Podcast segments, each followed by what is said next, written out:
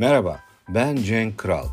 30 seneden fazladır bilişim sektöründe bir sürü dönüşüm yaşadım ama hiçbirisi dijital dönüşüm gibi olmadı. Ben de bu konuya kafayı fena taktım.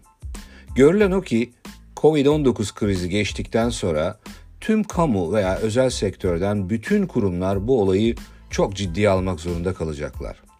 Ben de dedim ki bari bir podcast yaparak bu anlamaya ben de biraz katkıda bulunayım. Şu dijital dönüşümü biraz detaylandırayım.